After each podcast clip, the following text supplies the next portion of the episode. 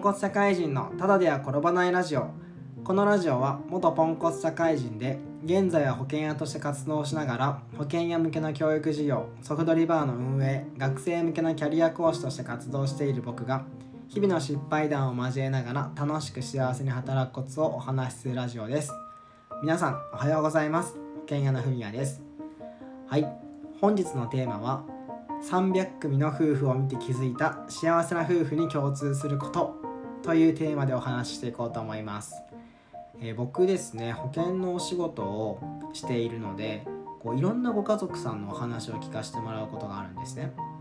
でその中でうわこの夫婦めっちゃ幸せそうだなとか絶対うまくいくなこのご夫婦って感じるご夫婦と正直うーんなんか大変そうだなって感じるご夫婦さんがいます。でね絶対うまくいくなって感じる夫婦って、まあ、共通点があるんですよ。それをですね今日は紹介していこうと思います。で夫婦でね幸せな夫婦の共通することは何なのかというと生き方のノリが一緒なんですよ。生き方のノリが一緒ってどういうことかって思うと思うんですけどそれがですね人生における大事な時の判断が一緒かどうかです。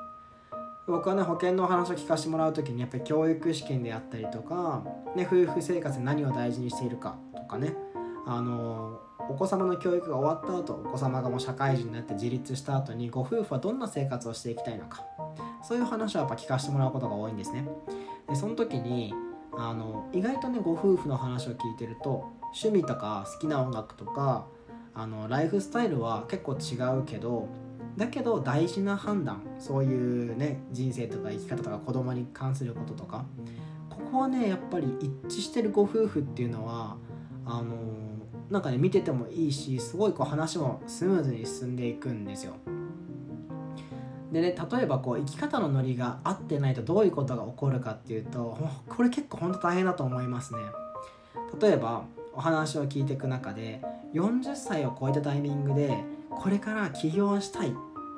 もう人生ねこう半分を迎えそうだから残りの人生を思いっきり生きたいから40歳を超えて起業したいって思う人と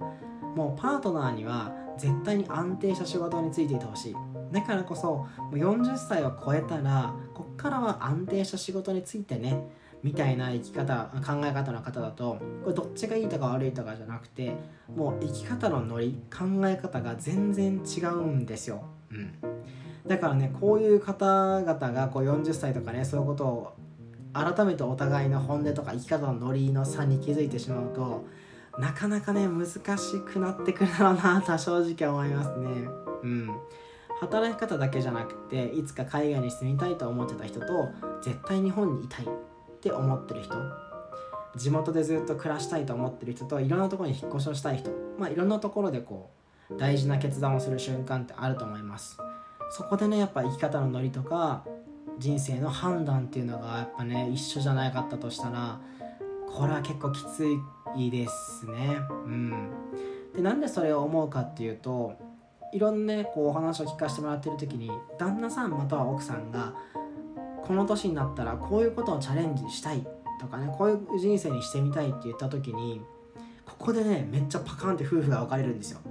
どう分かれるかっていうとパートナーがもう味方でいてくれるか。え絶対大丈夫と思うよとかあなたがこうしたいんだったら私はこうするよとかあの男性がね旦那様が奥さんにあ君がこうしたいなら僕はこうするよみたいな風にサポートするいい関係にいられるのかパートナーで一番身近なはずなのにお前には無理だとかあのそんなんできるわけないだろうみたいな そんな風にねこうパートナーのはずなのにこう自分らしく生きたいと思った時の最大の敵みたいになってるご夫婦さんがいるんですよ。うん、でねやっぱパートナーってすごい大事な存在じゃないですか。その方が自分の味方でいてくれるのかまたは最大の敵になるのかもうこれは本当人生の難易度が桁違いに難しくなる差だと思いますね。うん。実際僕たち夫婦もずっとね仲良しで暮らせている理由は趣味とかね好きなことって全然違うんですけどあの生き方のノリだけは一緒なんですよ。住む場所とかこれから10年後どういう生活していきたいかであるとか僕がねこう会社員ではなくてこう給料は安定しないけど自分でやっていくようなそういう働き方。個人事業とかフリーランスみたいな生き方をしてみたいって言った時にいいじゃんそれ面白そうじゃんってやっぱ奥さんが言ってくれるのか絶対そんなん嫌だよとかそんなのうまくいくわけないじゃんっていうふうに思うのか、うん、これ本当どっちが悪いとか悪いじゃないですよ本当に。だけどその時のノリが一緒かどうかっていうのは幸せな夫婦生活のためには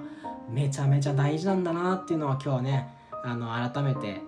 お話しさせてもらったご夫婦ご家族の話を聞きながらちょっと思ったんで今日はこの話をさせてもらいました。はい。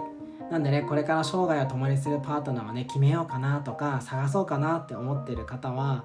まあ、仮にね素敵な方と出会った時にこの方と生き方のノリ人生における大事な時の判断が一緒かどうかここを注目してあのパートナーをねこう最後ね仲良く暮らすパートナーを決めてもらったらいいんじゃないかなと思います。はい。ということで本日のテーマはこんな感じです。いかがだったでしょうか？ラジオが面白いと思っていただいた方はフォローボタンを押していただけると嬉しいです。ということで皆さんの夢や目標がどんどん実現しますように。それではサンキューバイバーイ。